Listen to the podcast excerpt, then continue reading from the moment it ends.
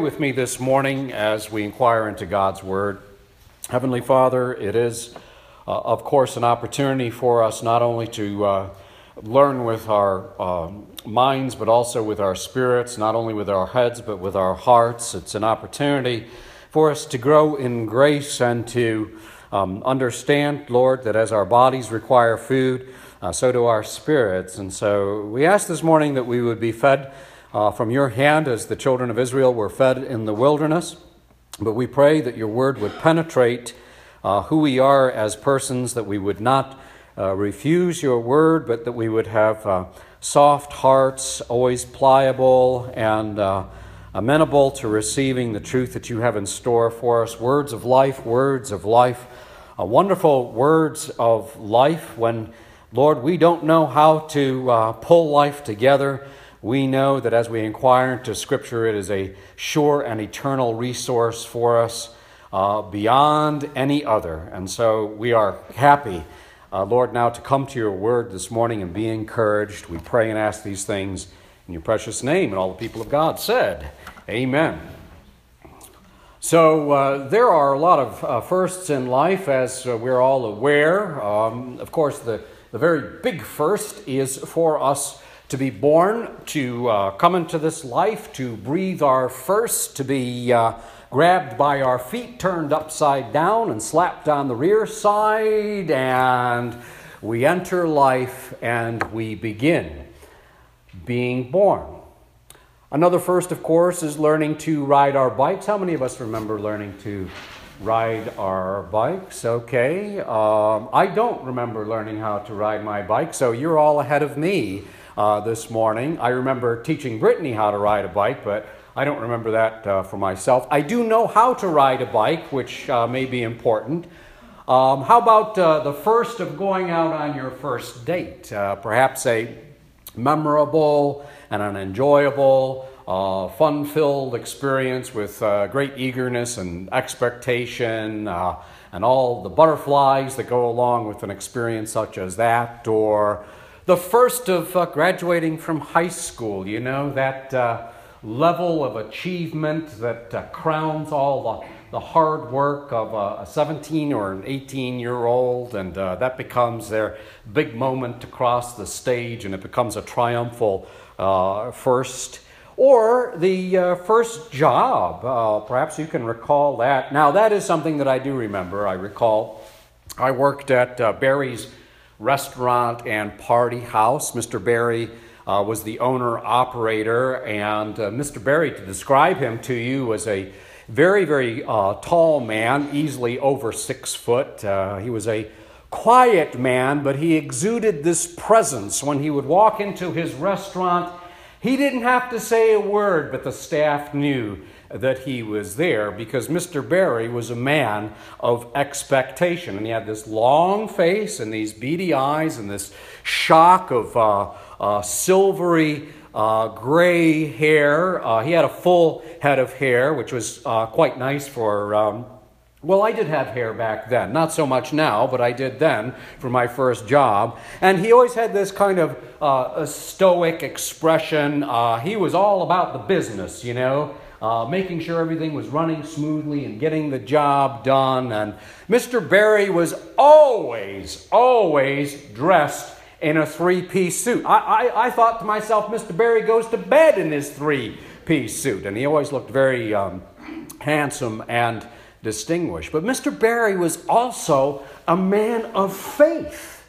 Because as I came to learn, it was his habit and custom to go to Mass every single morning and he was at mass at 5:30 a.m. long before he ever stepped across the threshold of his own business and that impressed me because I considered that to be a, a wonderful example to all of us uh, young high school students that were still trying to figure life out and that whole aspect of of hard work was something that was uh, taught to me uh, by my parents, uh, my European immigrant parents, because hard work just kind of uh, goes along with uh, who you are and your character and, and personality. But uh, what Mr. Barry taught me, in addition to what my, my folks taught me, was, was two essential things.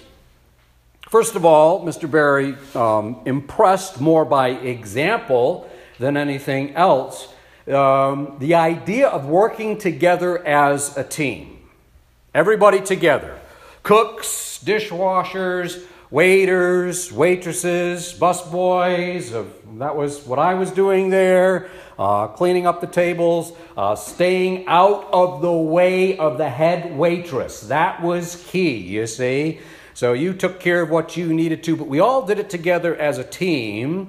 And um, I, I, I, know uh, uh, my wife Janet and I, uh, we particularly enjoy going to Bonefish Restaurant. Uh, we love Bonefish. It's one of our uh, favorite restaurants. We particularly love the Bang Bang Shrimp. Uh, that is so enjoyable. No one does bang bang shrimp quite like Bonefish uh, Restaurant and Grill. They actually gave me $20 to say that in my sermon this morning to all of you, but um, uh, at Bonefish, I marvel because the person that takes your order, well, they attend to you at the table, uh, but the food comes out to your table from different persons, and your drinks come to your table from different persons. And I always admire that because it's representational of teamwork. Everybody kind of taking a different part and uh, pulling together. And as we all know, there's no I in T E A M, right? Well, Mr. Barry also taught me about something called your work ethic. And what I found is the quality of work emerges from your values. Yeah, what you bring to the job is oftentimes a, a, a testimony, a, a tribute to the, the internal values that you've been taught or that you possess as a person. And values emerge from what you believe and the choices that you make in life. Now, all human beings have values because all human beings make decisions and they make choices. And some values are good, and some values are not so good. Um, yesterday, we had our uh, foster Scottish Terrier uh, at the vet, and uh, uh we were horrified, Janet and I, to uh, learn a story of one gentleman who was a, a pet owner, and he became very angry or irate, and for whatever reasons we don't know, but the short story was shared with us, he took the dog in the house, and in his anger, he slammed the dog to the ground, to the floor, and uh, hurt the dog, and so the, the, the dog was removed from the home. But the, the question that we all had a little bit of conversation about there in the veterinary office is well, if, if that's what the gentleman does to that dog, what would he do to another person? Because you see, there's a correlation between how we treat animals and how we treat human beings, you see? And so that got us wondering. And so, as we uh, begin to get ready for Easter, we ask questions like what kind of people are we? What are our values all about? And are we an Easter people? Well, what does this mean? This not only asks about what we believe canonically, which just means the standard of Scripture, not only about what we believe dogmatically, we believe that Jesus was raised from the dead. Yeah, that's quite possibly the easy part of Easter. Well, what we, yes, Jesus is Lord, He's raised from the dead. We can acknowledge that and embrace it. The hard part is do we live like Easter people? Like we're resurrected? Do our values show that forth in our lives? You see, there's a, a big difference between believing about Easter and then believing that Easter actually has a hold of you and is transformational in your life. So great if you believe in the resurrection, not so good if you don't act like you do, right? I mean, in that case, I, I guess I don't really care what you believe if what you believe isn't shown within how you live. Well, I came across this um, elderly gentleman um, a little while ago at the YMCA. I was, uh, uh, I was uh, uh, just preparing, I was getting my sneakers on and, and getting ready for my workout and, uh, you know, get, getting ready for that precious private time that I enjoy in the gym, you know, ready to hook my MP3 into my ears. And this elderly gentleman came over to me and he said to me, uh, he said, Do you believe in aliens?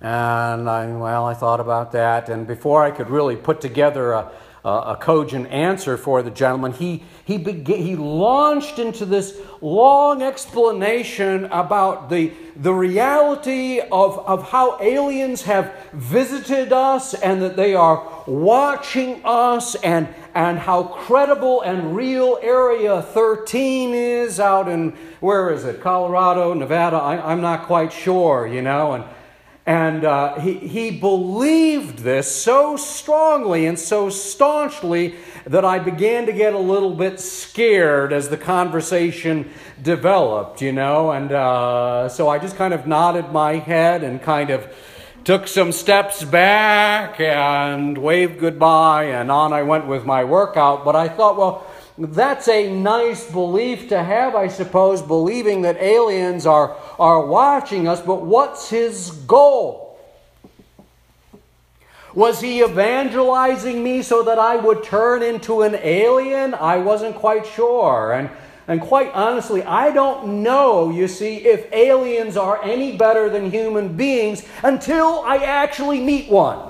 When I meet one, I will happily share with you whether they are qualitatively better than we or, or not, you see. But I can meet Jesus. Yeah?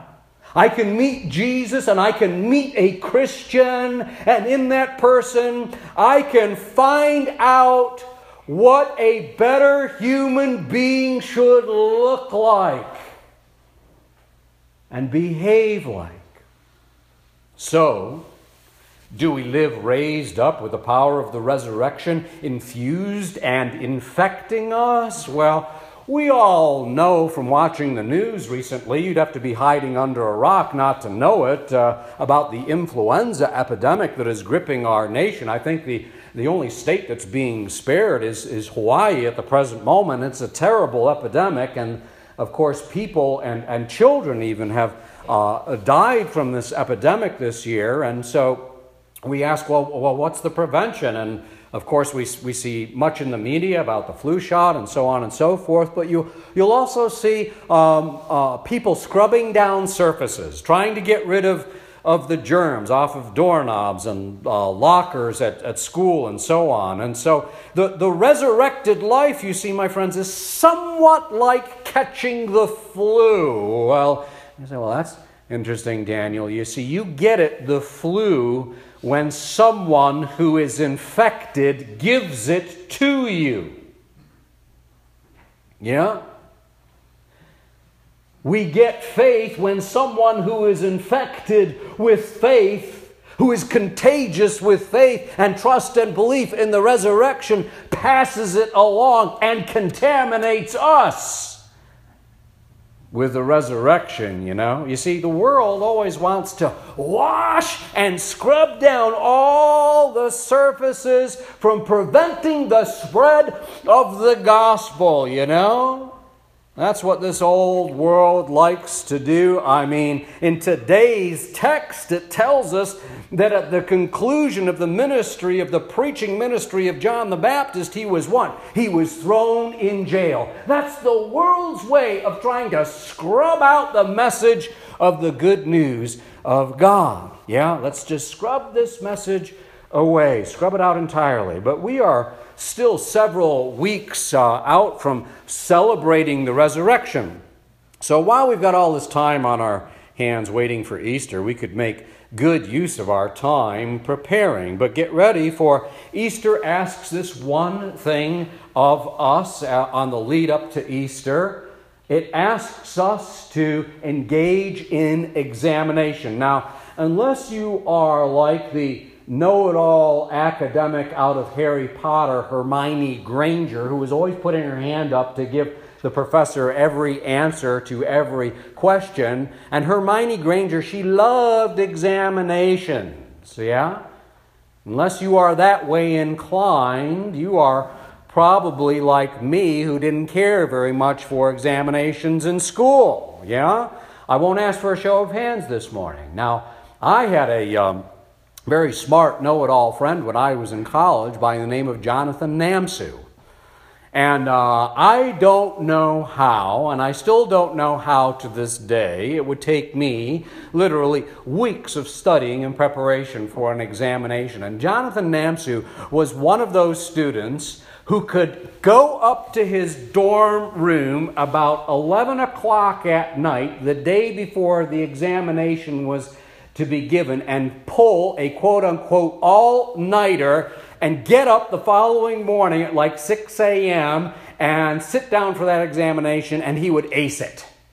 And I could, I could never get to that place of, of understanding how that was possible, but, but Jonathan could do that. And he went on to be a um, pastor in a, in a place called Thunder Bay, Michigan. Have you ever heard of Thunder Bay? I think it's like in the upper, it's like in the hinter regions of like way up there in Michigan. Very, very cold up there. And I always thought, well, you know, that is the just punishment for Jonathan, you know, for being able to pull those one nighters and ace all those examinations. Well, examinations can take different forms. You see, I, I know that uh, when Janet said the, the British system for examinations is different than the American. I don't see uh, my Barbara with us here this morning, but the British system of examinations is this you get one exam at the end.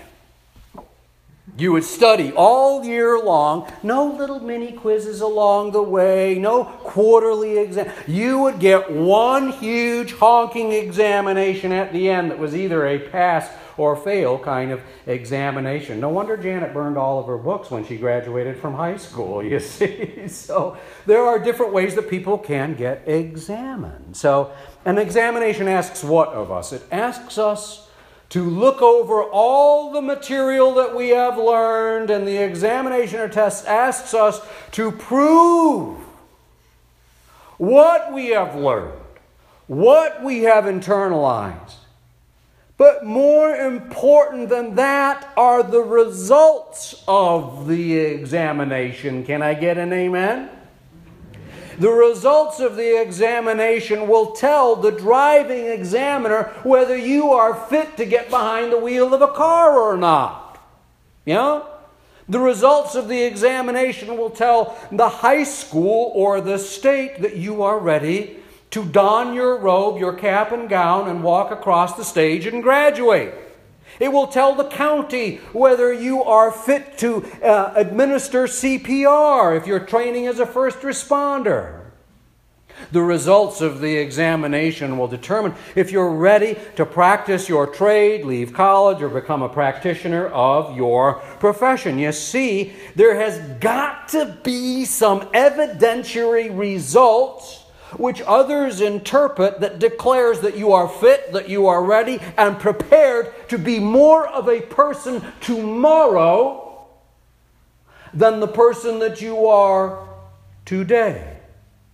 And obviously, if this is the case, preparation or getting ready ahead of time, well, that's absolutely essential.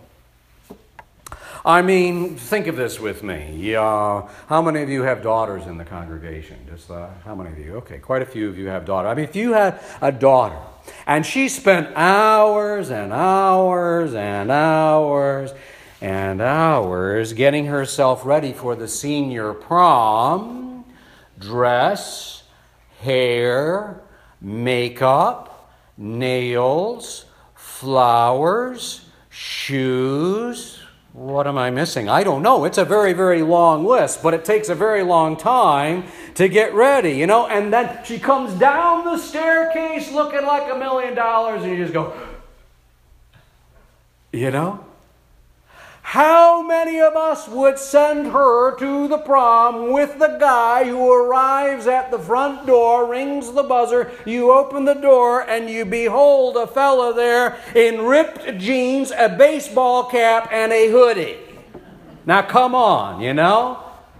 Now, if you've actually let that happen, I, I don't want to know about it, okay? Yeah? And of course, I speak in metaphors. But who would actually do that? You see? The examination. Often the occasion demands the amount of preparation, doesn't it? The occasion demands the amount of preparation. When two people are married, yeah, they put in hours and days and weeks and months getting ready for what? To come down this aisle and spend half an hour in front of this altar in the presence of God one half hour, 45 minutes at best, in a ceremony? How is all of that preparation, weeks and months, how is all of that justified by one half hour, 45 minute ceremony? Because it is within that half hour we find that that half hour is absolutely essential and it is completely worth all of the preparation that goes into it for this one reason only. Those two people know that they are preparing to spend their whole lives together. That's why all the preparation is essential, you see? So, coming to Easter is kind of like that. It's it's not all about the pretty dresses and the smart suits, you know. Some people regard Easter as kind of a, a once and done sort of event. Oh, no. Lent is preparing us to, to, to take the exam for an event that will, will change the course and destiny of our lives forever and ever. The truth of Easter is this either it is the resurrection, you know, Jesus being it, or it isn't. It's one of those two things. And Lent calls us to deal with that in ourselves. Calling us to decide, well, what do you believe? Is, is Easter, it isn't? I don't care. I'm not so much bothered. And sure, I'll, I'll get myself all, all smarted up for the day. Or, or it is. And it's something much more and transformational beyond just the day itself. C.S. Lewis writes of Jesus, he was never regarded as a mere moral teacher he did not produce that effect on any of the people who actually met him. He produced mainly three effects hatred, I don't like this guy Jesus, terror, I'm absolutely afraid of him, or adoration. He's the guy that I want to worship. But C.S. Lewis goes on to say there was no trace of people expressing mild approval. Mild and so, as we step off the train of life for, oh, for just a little while, because that's what the 40 days of Lent invite us to do step off the train of life for a little while. And as we do, God confronts us. He's like a loud porter on the platform of the train station, bellowing out to the passengers. No one ever said that getting ready for Easter was meant to be mild. Oh no. There's already too much mildness within the church of Jesus Christ. When God confronts us with that very first word of the Gospels, it's not mild, it's loud. And that word is repent. Very first word of the Gospels. You see, Lent is trying to get our attention. God confronts us loudly with what is the first word of the Gospels. Why is it loud? Because most of us don't hear it. We hear repent and we ignore it, yeah? Now, if you hear this word, you may continue. If you don't hear it, you're going to have a rough day and a very, very hard time. You see, you're going to have to repeat fifth grade all over again. And the last time that I checked, there were no 17 year olds in fifth grade, yeah? You see, if you don't hear it, the system will eventually turf you out. You've got to be able to hear and embrace that word of repentance, you see?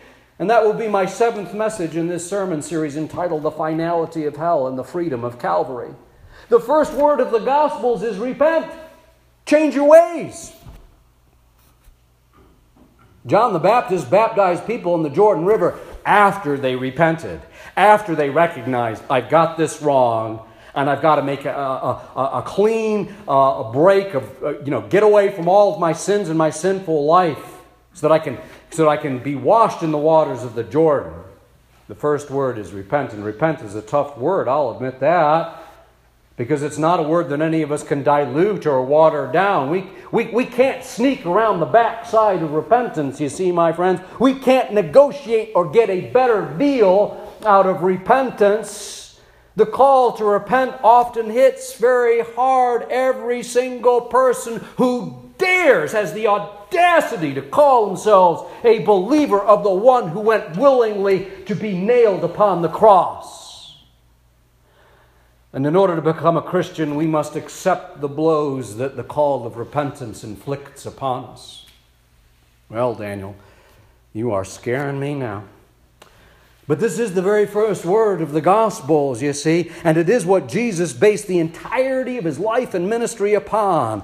The scripture says, and after John was put in prison, Jesus went into Galilee proclaiming the good news of God. He said, The time, the time has come, Jesus said.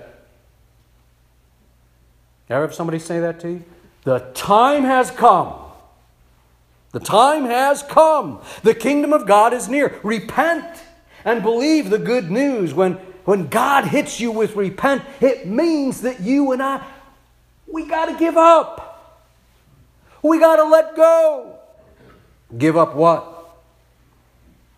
You got to lay down your civil war against God. You know? Give up what? Give up you. Give up you. Die to self. Tell God that you're wrong, that you haven't got it right. You see, you and I are the ones who are getting in the way. God doesn't get in the way of us, we get in the way of God. We get in the way of, of, of God's salvation and God's healing and God's peace. Uh, what we call the good news, all of those kinds of things, but we don't get all the good stuff without first passing through the sieve of repentance until we admit that God is right and we are wrong. I know that's not popular, but I ain't here to preach popular. You want, you want popular preaching? Go listen to somebody else, yeah? The call to repent means giving up your struggling and striving, your independence, your rationalism, and your own self will. And that's it. Repent. Repent of doing it your way. Oswald Chambers writes Spiritual darkness comes because of something I do not intend to obey. That's when my spiritual darkness comes along, you see? You see, your way is not the cross. Would you go to the cross for me? Would I go to the cross for you? Probably not. Because of our own self will. But Jesus, Jesus went. Giving up all that we believe that we've earned or feel that we deserve or that others, heaven help us, owe to us. You owe me. We got that it's always there on our shoulder. Others owe me. Others owe me. Others lay it down. Let it go. Repent. Yeah? But it is Christ Himself. Not his attendants, not his messengers, not his staff, not his elders, not his bishops, nor his martyrs, nor his pastors who call us to repentance. He does. He calls us to repentance. And when I call others to repent, I'm not calling anybody to repent. I'm just telling others what He said.